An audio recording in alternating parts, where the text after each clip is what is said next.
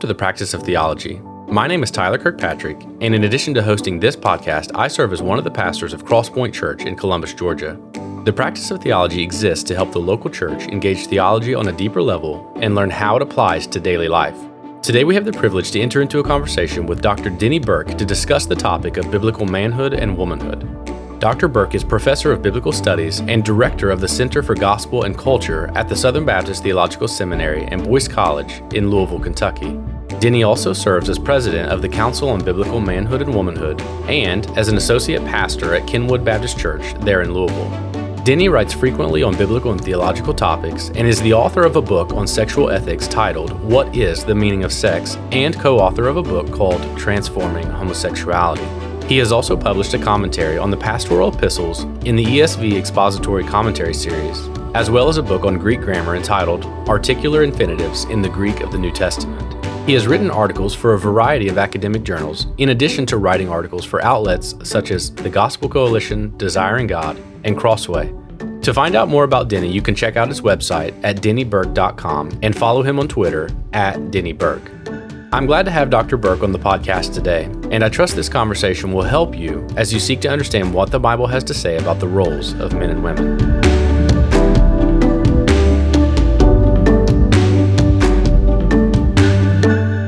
All right, well, Doctor Burk, thanks uh, for being on the Practice of Theology podcast with us today to talk about an important topic, a biblical theology of manhood and womanhood. Thank you for having me on. Yeah, absolutely.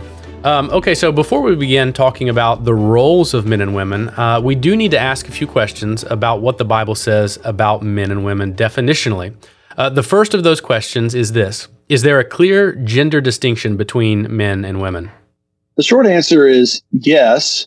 Uh, the longer answer, though, requires us to really think about what people mean today when they say gender. Right. Because a lot of people are defining gender as a social role alone, and they're not really making a reference to the biological realities underlying uh, those social realities. So mm-hmm. I think it's important for Christians to say, when you look at Genesis chapter one and you read what it says there, it says that God made uh, male and female in his own image. In his own image, he created them, male and female. And then he says, um, God blessed them, and God said to them, be fruitful and multiply and fill the earth and subdue it. Um, so he says male and female, mm. and then he says, be fruitful and multiply. Right. And so what you have, a lot of people today will say, regardless of whatever the bodily realities are, just whatever mm-hmm. you feel yourself to be is what mm-hmm. you are. That's not the way Genesis talks about it. Um, Genesis defines male and female in terms of um, biological potentiality. Mm-hmm. All right. So it's, in other words, male and female are the only two that can come together and be fruitful and multiply. Right. So when you're defining the difference between male and female, what we mean by that is the way that the body is ordered for reproduction. Mm-hmm.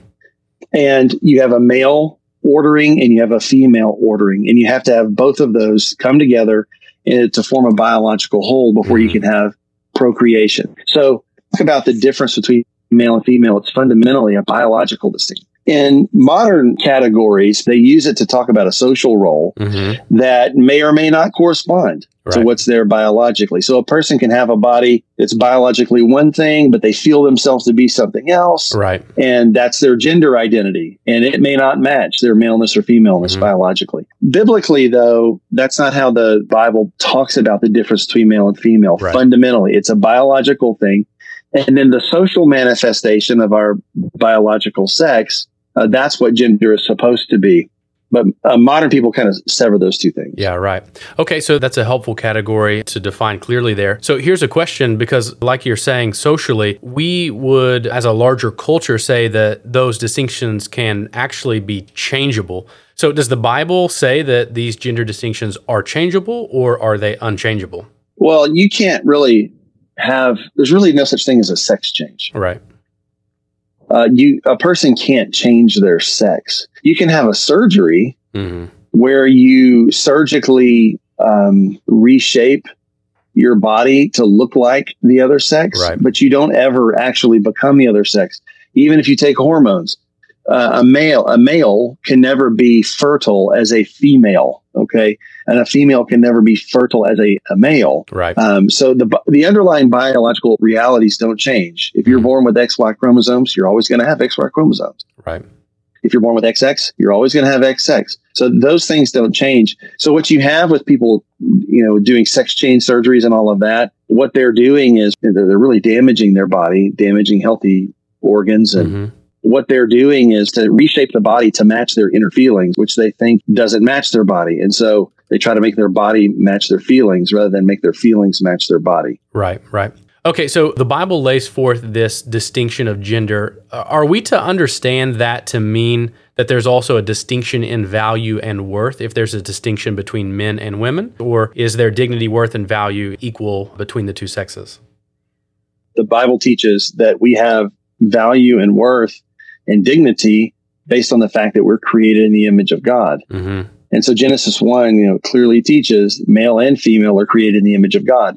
Um, some people have taught that the image of God is completed whenever a male and female come. That's not what we believe. We believe uh, what Scripture teaches, which is that uh, male and female individually possess the image of God and therefore have equal value and dignity and worth.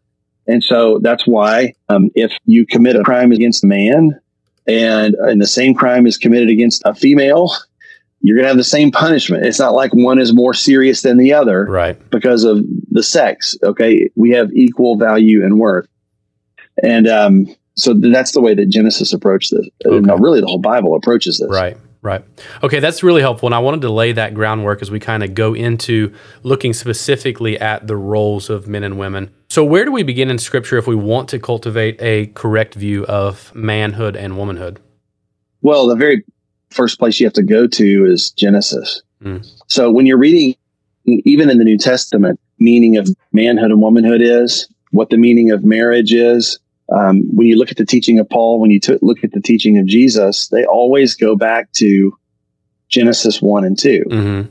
And the reason they do that because, is because that's where you have a man and a woman living together before there's any sin in the world. Right. So it's male and female perfection. And so the question is, what was it like when you had male and female perfection? Mm-hmm. You had one man, one woman coming together into a biological unity so that they could be fruitful and multiply, Genesis chapter one. Mm-hmm. But then Genesis chapter two, you begin to see that God has these social roles prescribed for the man and the woman. And even though they're equally created in the image of God, they do have different assignments, mm. right? So they're, they're created equally in the image of God. They're both given the responsibility in Genesis chapter one to rule over creation together. But then when you get into Genesis chapter two, it's clear that the differences that you see don't mean that they're unequal. It just means that they're they're they're different. Right. So before the woman's even there, the man is called to cultivate and to keep the garden, mm. which means he's going to be working the garden. He's going to be guarding the garden. Right. So um, he is going to be providing protection. Mm-hmm. Then the woman comes in and it says that she is going to be a helper to the man. Right. She corresponds to the man. She's not the same as the man, but she fits together with the man. Right. And uh, she's called a helper who corresponds to him. And so the helper relationship in Genesis two is one where you've got a person who's working alongside another person towards a common task of subduing creation, but she's also going to be following his leadership. And so the, the man's main role with respect to his wife in Genesis two is leadership, protection, and provision. Those three things. Right. He's providing leadership, protection, and provision. And then the woman is coming in um, beside him in this first marriage, and she is uh, um, she's following that leadership. She is a participant in that protection and provision, and she is working together with him to be fruitful and multiply mm-hmm. and to to subdue the earth. Mm-hmm. And then, of course, all of that perfection gets um, interrupted in chapter three, where you've got the serpent come into the garden and deceives the woman and all right. the rest. But but the original creation, when everything was good, everything was perfect, everything was right, you had two a man, two people, a man and a woman, equally created in the image of God, mm-hmm. equal value and dignity, but different assignments uh, within that first marriage. Right. So that's your your foundational text. And so when you go back into the New Testament, um, the Apostle Paul, uh, Ephesians five, First Corinthians eleven, Jesus in Matthew nineteen, the Pharisees came to ask Jesus about the nature of marriage with a question on divorce. And Jesus says, have you not read? From right. the beginning, God made them male and female. Right. He's quoting Genesis one. And the two shall become one flesh. There, Jesus is quoting Genesis two. So when Jesus is explaining the innermost meaning of that relationship, that first male-female covenant relationship, he goes to Genesis one and two, mm-hmm. where you had perfection and no sin. Right, right. You hinted at this uh, next question there for, for just a brief moment, but why is a conversation like this even necessary? Why why is there so much confusion and rebellion against what the Bible has to say on these matters? Well, you've had, I mean, it's a long intellectual winding story here, mm-hmm. but if we shortened it, we could just say that in the twentieth century, you begin to see real pressure in the West on the idea of um, male leadership. And you begin to see um, feminism begin to um, catch on. Mm-hmm. There was a first wave, a second wave, and a third wave, arguably. Early waves of feminism were basically about, you know, getting suffrage for women and some things that were unobjectionable. But in the second and third waves, you begin to have revisions of what it means to be a man and what it means to be a woman, right. especially in the social roles that we all inhabit. Mm-hmm. So, um, so for example, uh, the feminists were basically saying their diagnosis of what was wrong with the world was what they called patriarchy. Right. And patriarchy is this idea that anytime you have a man in leadership, it's always abusive and wrong. Now, the feminists are right to look at the history of the world and to notice, oh, you know what? There have been abusive men.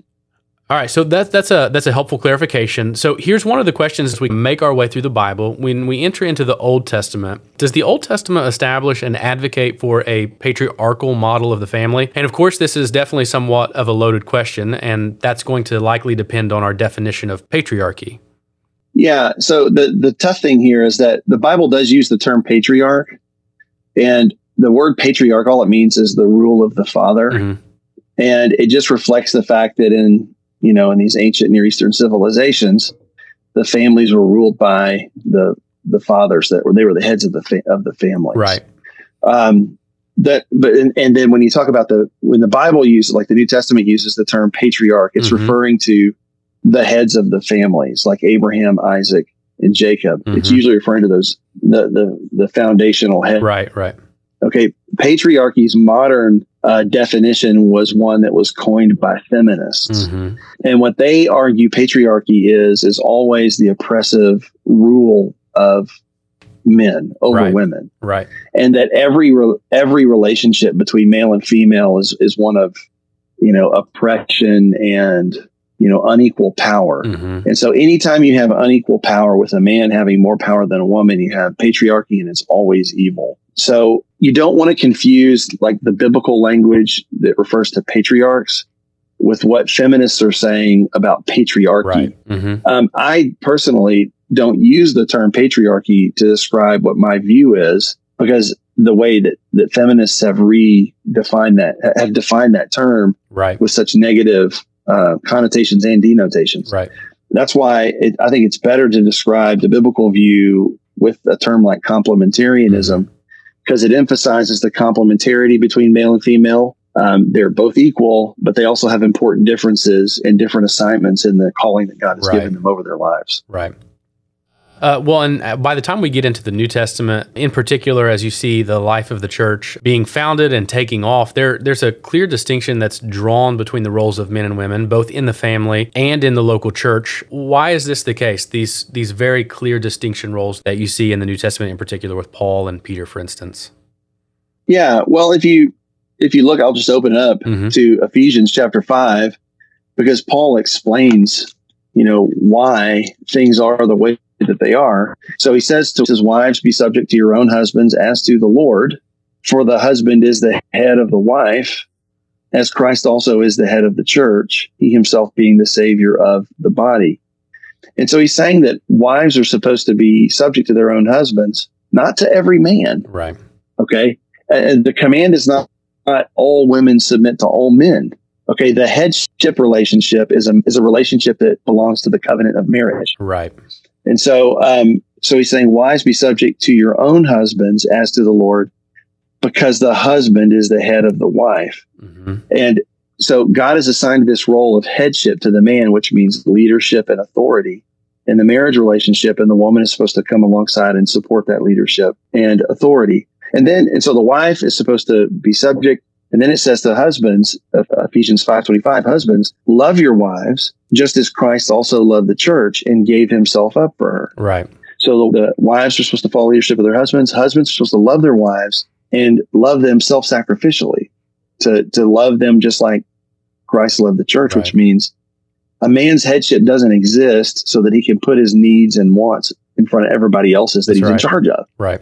That's not what it's for. It's there for you to pour out your life for them and to sacrifice for them. But then he explains why. Later on in Ephesians five, he says, because we are members of his body, mm-hmm. for this cause a man shall leave his father and mother and cleave to his wife, and the two shall become one flesh. And so Paul's quoting Genesis there. Right. He's saying the reason for these different roles between male and female within the marriage relationship is because of what God established in Genesis. Right. The reason that we have marriage, uh, that we have marriage as we know it today, is because of what happened in Genesis. And then Paul says this, and this is the key thing that answers your question. He says, this mystery is great, but I'm speaking with reference to Christ and the church, which means the whole reason for that first marriage and every marriage after Adam and Eve's, to your marriage, to my marriage, the whole reason for all of those marriages was always to display this mystery. Right. And Uh, to display this mystery. And, and Paul says the mystery is about Christ and the church. Meaning of marriage is to display to the world the way that Christ relates to his bride. Right. Marriages are supposed to show what the gospel is to people. Husbands are supposed to be modeling to the world the way Jesus loves the church by the way they love their brides. Right. And so it's this little enacted parable of, of the gospel. So marriage exists in the world for a larger cosmic purpose, to show the way that Christ loves his own bride.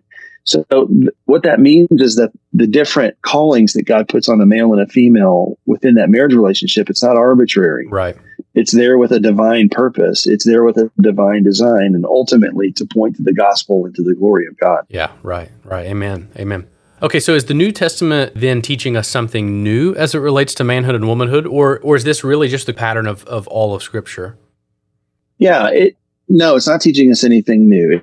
It's it's rooted in the original creation design of Genesis one and two. Mm. Now, what you find in the pages of Scripture are a lot of examples of men and women blowing it right. on what they were called to do. So we live in a Genesis three world where men and women aren't perfect, and where they're quite sinful and quite selfish. Right. And you've got men abusing their headship, and you've got women, um, you know, not supporting headship in different ways. And you've, you've basically got examples throughout the Bible of people blowing it in, right. in all of these areas. But the New Testament's not rooted in the fallenness of creation, but in the original creation, right. Genesis one and two. Right. Yeah. That's that's helpful. And uh, the reason I ask is because I think a lot of times there, there's a false dichotomy between, well, the New Testament has a new and better way, and the Old Testament, it is patriarchal and oppressive. And while, yes, of course, there are instances where uh, men and both women have sinfully betrayed what God has called them to do, yeah. uh, there is no distinction between the old and the new in, in this realm as it relates to men and women and the roles that they have been called to. Right. That's right. Okay, so what are the major views on the roles of men and women within the church specifically? And and maybe you need to draw on the larger society if you need to, but thinking about the church specifically, what are the, the major views of gender roles? When it comes to evangelicals, if I can just narrow the conversation a mm-hmm. little bit. Um, when I say evangelicals, I mean people that profess to believe in the authority of Scripture, to take the Bible seriously. Right. Um, you have two major points of view on this. You have what's called complementarianism, which I already mentioned, mm-hmm. and then egalitarianism. Egalitarianism believes um, that it, they agree with complementarians that men and women are created equally in the image of God. Mm, right. So complementarians and egalitarians agree about that. Um, where they differ is whether or not God has different callings on men and women's lives based on the fact that they're a male and a female. Right.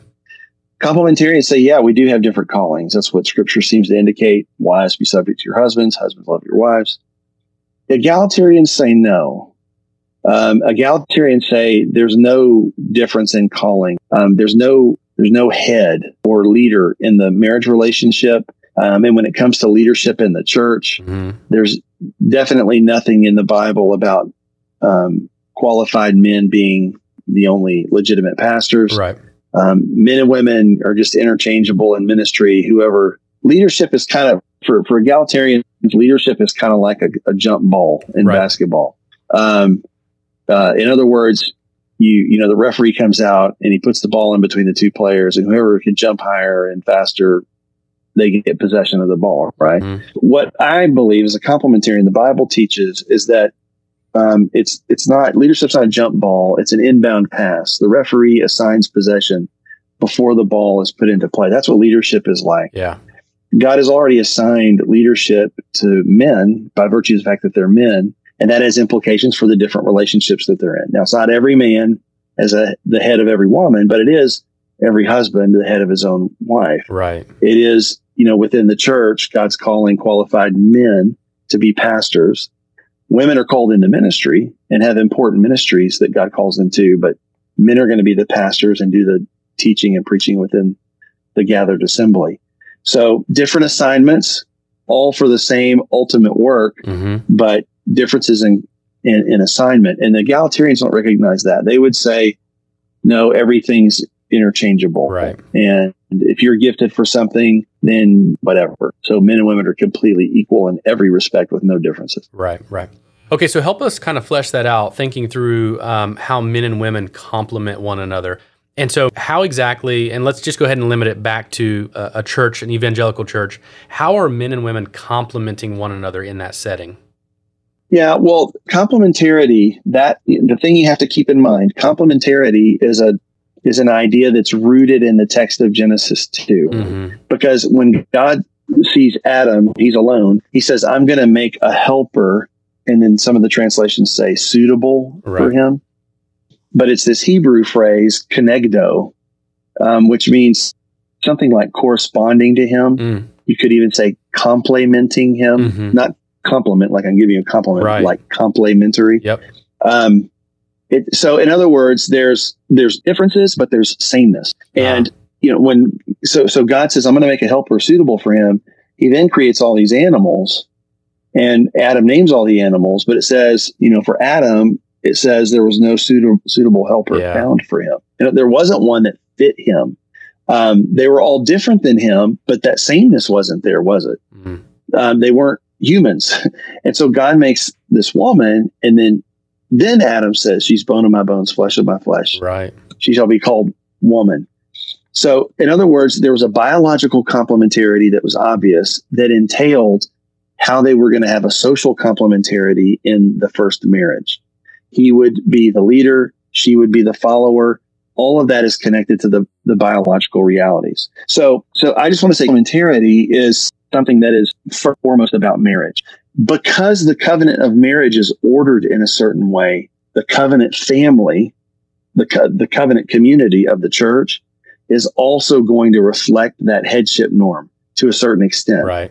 So again, it's not that every man is the head over every woman in the church, but it does mean that the the leadership in the church is not going to undermine the leadership structure that's in the home. That's right. So God is going to give qualified male pastors to lead the church, and he's not going to set up a situation where you would have women potentially commanding their husbands from the pulpit. Right.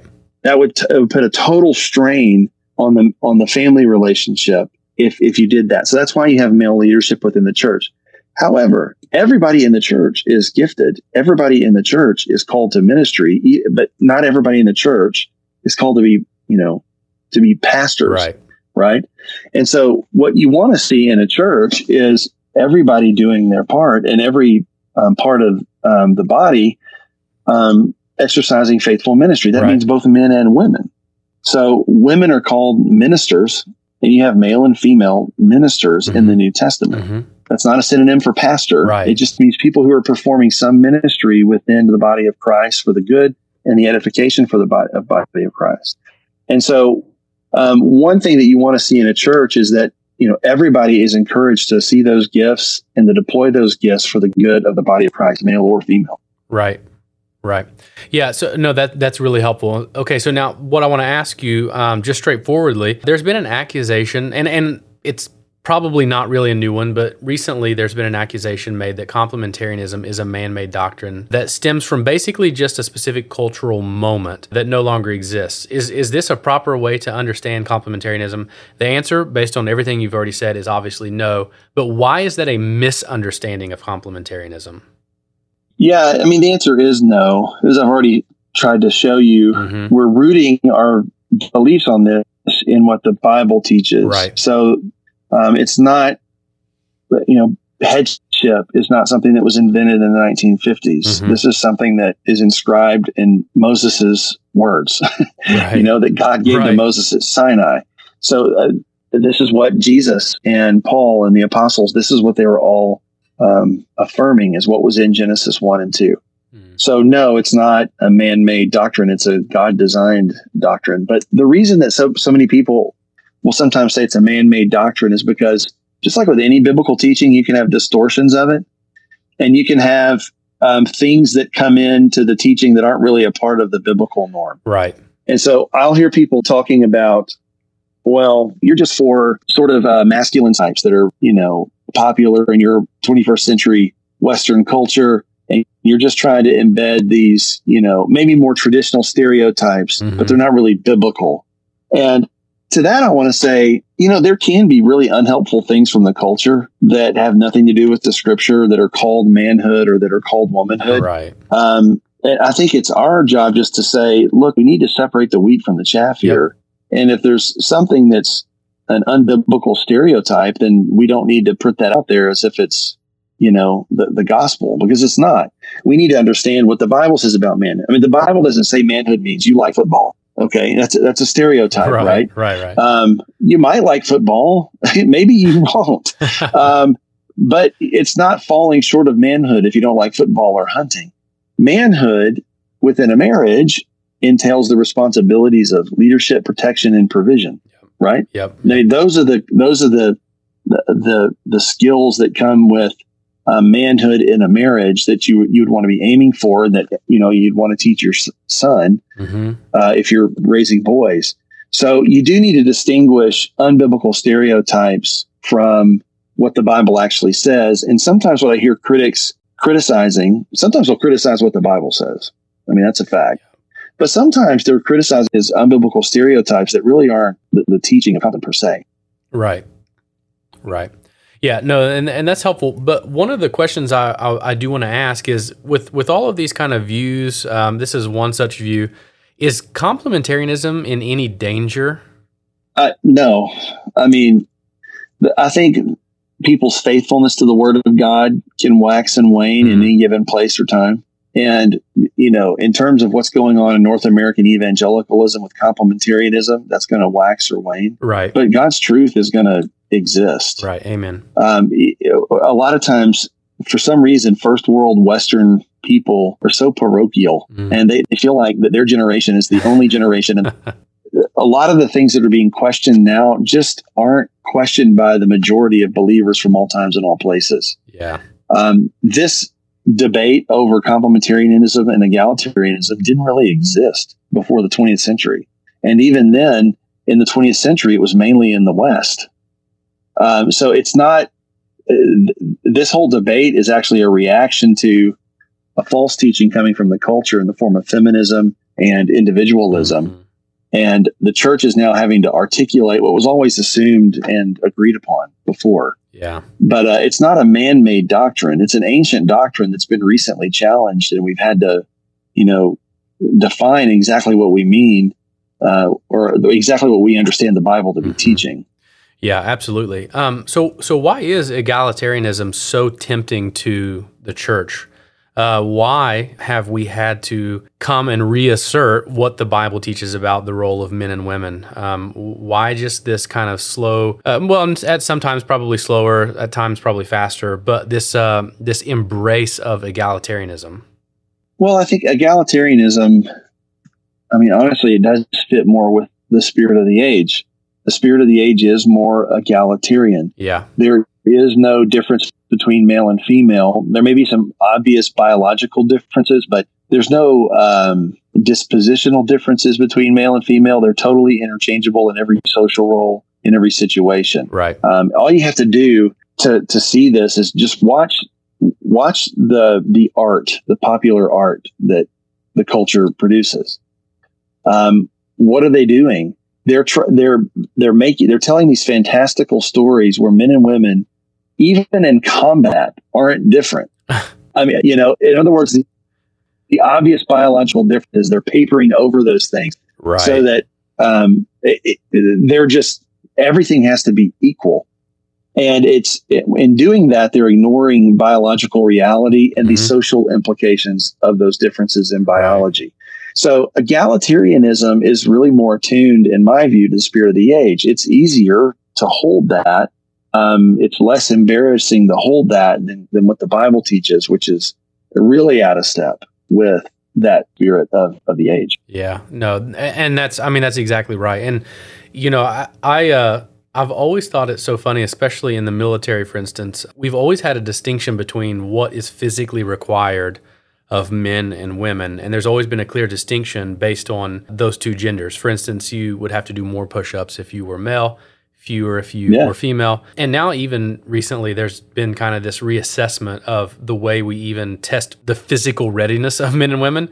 And one of the things they can't get past is that women in almost every case cannot rise to what a man is able to do. And we're talking just physically.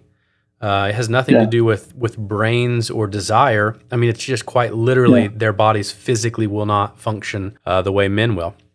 There's a, there's a, there's a natural, to, there's, but you have to think about this. God made men and women's bodies different, right? Yeah. Yep. And there's, it's for the purpose of being fruitful and multiplying, subduing the earth. But think about it. What makes us different so much in our bodies is the difference in male and female hormones. I mean, men right. have so much more testosterone and muscle mass than women.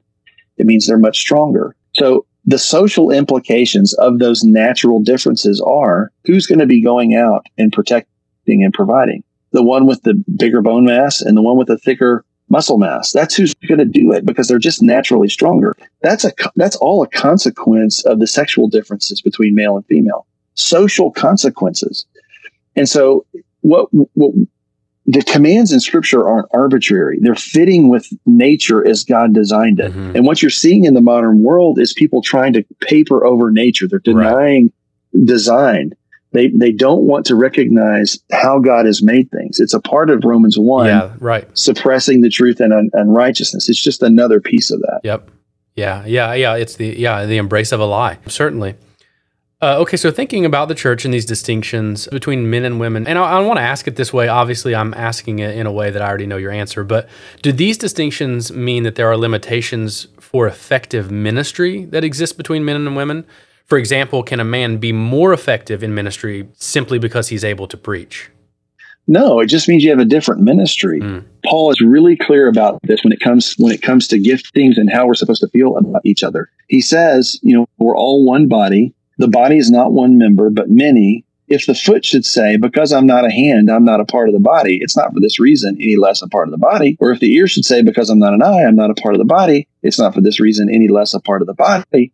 If the whole body were an eye, where would the sense of hearing be? If the whole body were hearing, where would the sense of smell be? But God has placed the members, each one of them, in the body just as he desired. If they were all one member, where would the body be? But there are many members, and then here's the thing. Many members in one body, and the eye cannot say to the hand, I have no need of you. Or again, the head to the feet, I have no need of you.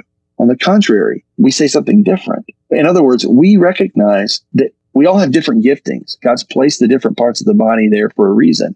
But you can't look at someone else's gifting and say, yours, yours is better and yours is worse. Mm-hmm. You have to look at everyone's ministry that God's given them and say, this is needful for the body. So we look at women's ministry. So we think, we believe their ministry is needful for the body. It's good for the building up of the body. Right. It's not the same thing as what the pastors are doing. Now, some women may be teaching children or, or other women, but they're not holding the office of pastor. They're not, you know, teaching the gathered assembly in that way, but they may have some teaching ministry. Who's going to look at that and go, oh, that's less important? Mm-hmm. Well, that's, that's not less important. Right. Um, it's it's crucial to the health of, of the body. Yep. So I, I would never want to get into the, we, we never want to get into the mode of, well, these are the important jobs and these are the These are the unimportant jobs. That's right. First Corinthians twelve is telling us not do, don't do that. Yep. Yep. Amen. No. And yeah, that's, that's such a helpful scripture to go to, to make that, that clarification. Uh, so uh, kind of on this topic, a recent conversation has emerged. And again, it's not a new one. It happens all the time.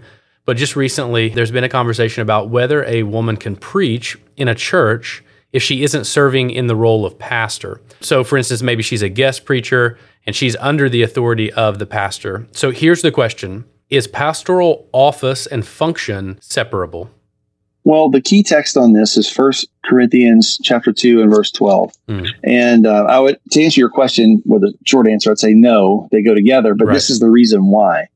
Because Paul says, I don't allow a woman to teach or to exercise authority over a man, but to remain quiet. Okay, so he says, let a woman be a disciple just like every other male and female in the congregation. Mm-hmm. They sit quiet, they learn, they become disciples of the teaching of Jesus. But I don't allow a woman to teach or to exercise authority. Now, the teaching and the exercising of authority, those aren't office, right? Right. Um, he's prohibiting two different functions there. Mm-hmm. Now, those two functions are absolutely critical to the office of pastor. Mm-hmm. If you can't teach or exercise authority, you can't be a pastor. Right, right. Okay? You you have to be able to do those functions in order to be a pastor. But he's not technically talking about an office mm-hmm. there. He's talking about the functions that go with the, the office. So when people say it's okay for women to stand before the gathered body and to preach, what they're saying is, is that they can take on these functions as so long as they don't hold the office. Mm-hmm. The problem is, is that Paul prohibits the functions. Right. Before he even talks about the office, right. which comes right after this right. in chapter three. So that doesn't really, it doesn't really work. Right. Now, some people will say, well, well, he's just talking about teaching. He's not talking about preaching. You have to understand when Paul uses the word teach, he he means by that what you and I mean by preaching.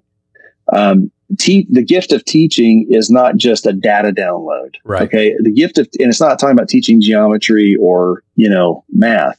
It, teaching is talking about teaching the authoritative deposit, the apostolic word, and then you're exhorting people to obey it.